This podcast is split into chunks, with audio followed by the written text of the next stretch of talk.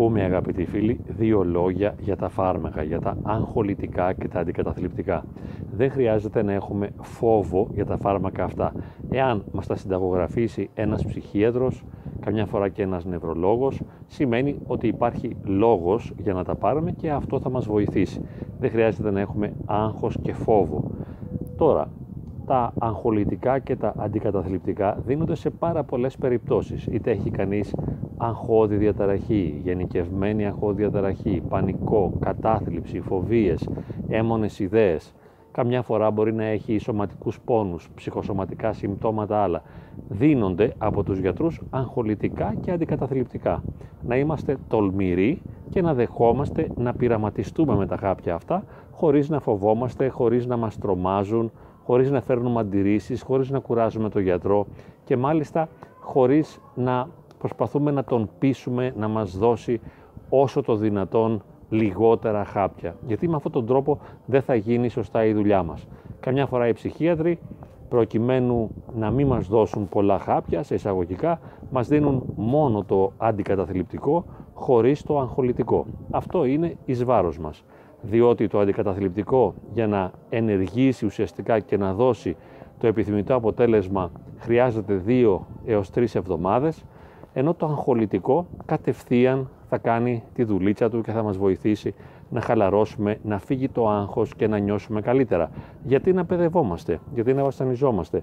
Εφόσον έχουμε αγχώδια ταραχή, φοβίες, οτιδήποτε άλλο, ψυχοσωματικά συμπτώματα που είπαμε, εντάξει, θα κάνουμε ό,τι περνάει από το χέρι μας, θα το κάνουμε. Θα βελτιώσουμε την ποιότητα της ζωής μας, θα αλλάξουμε τον τρόπο με τον οποίο βιώνουμε, ερμηνεύουμε την πραγματικότητα, τον τρόπο που συμπεριφερόμαστε. Είμαστε ελεύθεροι να κάνουμε οποιασδήποτε αλλαγές θέλουμε στην προσωπική μας ζωή και στις σχέσεις μας. Το ότι θα πάρουμε κάποια χάπια δεν σημαίνει ότι αυτό στερεί την ελευθερία μας ή αμφισβητεί τη δύναμή μας ως ανθρώπους ή την αξία μας. Έχουμε αξία, είμαστε σημαντικοί, μετράμε, τα καταφέρνουμε καλά, απλώς χρειαζόμαστε σε μια συγκεκριμένη φάση της ζωής μας να πάρουμε την υποστήριξη αντικαταθλιπτικών και αγχολητικών φαρμάκων, ώστε να περάσουμε πιο ανώδυνα αυτό που μας βασανίζει. Και σε αυτή την περίπτωση θα χρειαστεί να λειτουργήσουμε πειραματικά.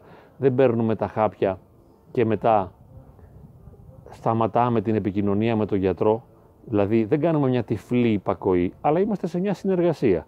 Δοκιμάζω να τα πάρω. Τον παίρνω τηλέφωνο ή τον επισκέπτομαι και πάλι αν μπορώ και του λέω αυτό είναι το αποτέλεσμα από τα φάρμακα, έτσι με επηρεάζουν, ποια είναι η γνώμη σας, μήπως πρέπει να αυξήσω ή να μειώσω τη δοσολογία, μήπως πρέπει να αλλάξω τον τύπο του αντικαταθλιπτικού ή του αγχολητικού; Είμαι σε μια διαρκή συνεργασία με τον ειδικό.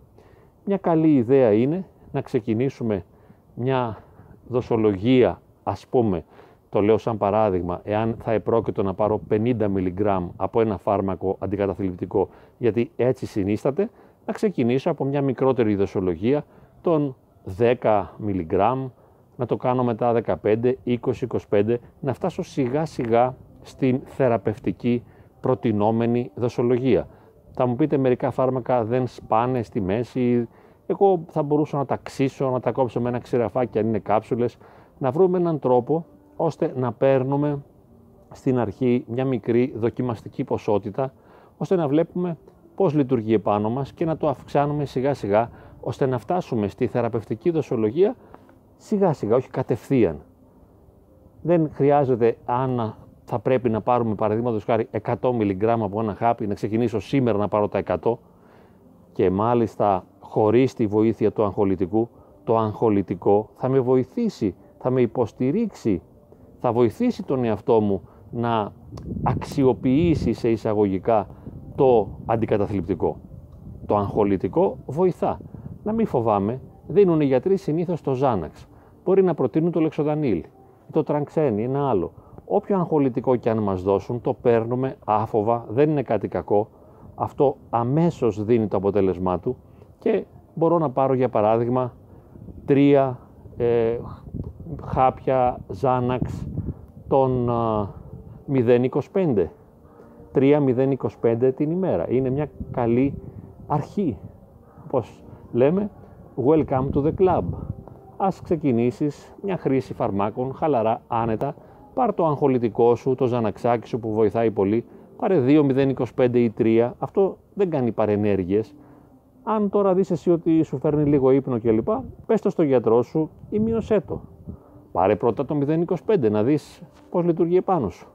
Τώρα, θέλουμε το αγχολητικό, μας βοηθά, μας υποστηρίζει. Να μην το αφισβητούμε, να μην πιέζουμε τον γιατρό να μην μας το δώσει, λες και θα πάθουμε τίποτα, ούτε να νιώθουμε ενοχή επειδή χρειαζόμαστε τα φάρμακα αυτά.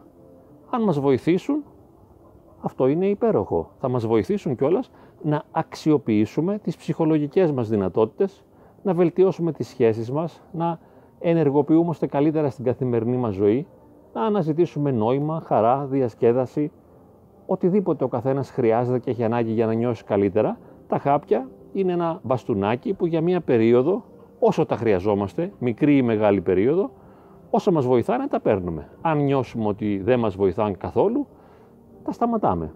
Για να δούμε όμως αν ένα αντικαταθλιπτικό μας βοηθά, πρέπει να του δώσουμε χρόνο. Να δώσουμε δύο-τρεις εβδομάδες όπως είπαμε, γιατί έτσι λένε οι συνταγές όλες αυτών των φαρμάκων.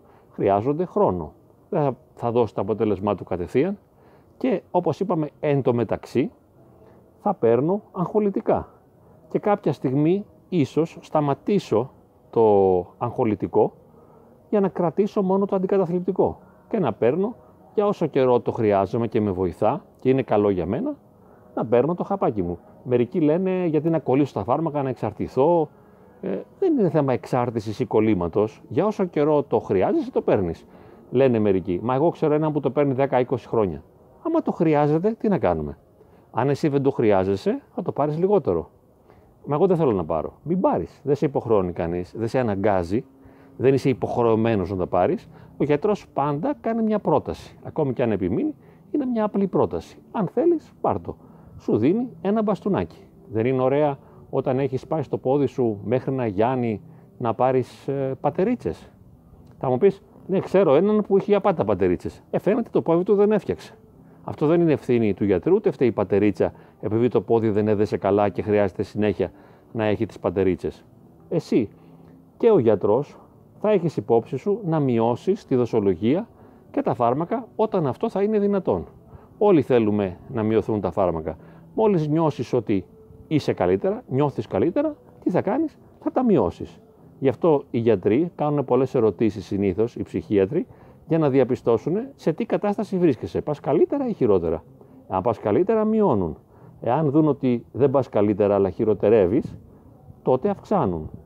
Αυτό όταν λέμε χειρότερα δεν εννοούμε ότι θα πάθεις καμιά ζημιά, ούτε ότι θα τρελαθείς, ούτε οτιδήποτε άλλο. Απλώς ο γιατρός αξιολογεί και βλέπει κάθε φορά πώς θα πας για να ξέρει να ρυθμίσει τις δοσολογίες και τον τύπο των φαρμάκων. Να μην φοβόμαστε. Δεν υπάρχει κάτι κακό σε όλα αυτά. Είναι πολύ ωραίο να παίρνουμε τα χαμπάκια μας όταν τα χρειαζόμαστε. Για παράδειγμα, αν έχεις ας πούμε ένα πονοκέφαλο ισχυρό και πάρεις ένα πονστάν και σου περάσει, άσχημα είναι. Είσαι τυχερός. Το πονστάν σε βοήθησε.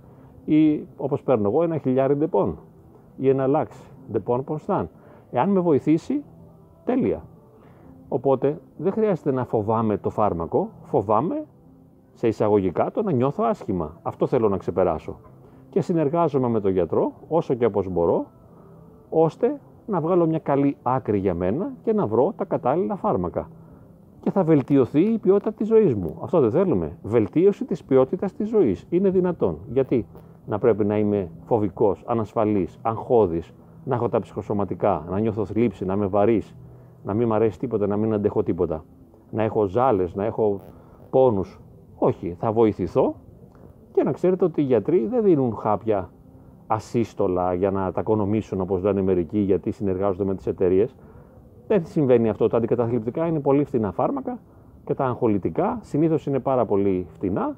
Μπορούμε να πάρουμε και γενώσιμα. Δεν έχει κανένα συμφέρον ο γιατρός να μας ρίξει τα χάπια. Δεν σημαίνει ότι ο ψυχίατρος θα μας ρίξει τα χάπια.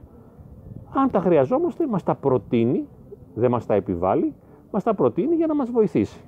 Έτσι λοιπόν έχουμε μια ελεύθερη, νυφάλια, ήσυχη, χαλαρή αντίληψη περί φαρμάκων και να τα αξιοποιήσουμε ώστε να νιώσουμε καλύτερα, να τα χρησιμοποιήσουμε ώστε να βοηθήσουμε τον εαυτό μας και παράλληλα να τον βοηθήσουμε και με οποιονδήποτε άλλο τρόπο μπορούμε. Κάνε ό,τι μπορείς, ό,τι περνάει από το χέρι σου για να υποστηρίξεις, να βοηθήσεις τον εαυτό σου να νιώσει καλύτερα.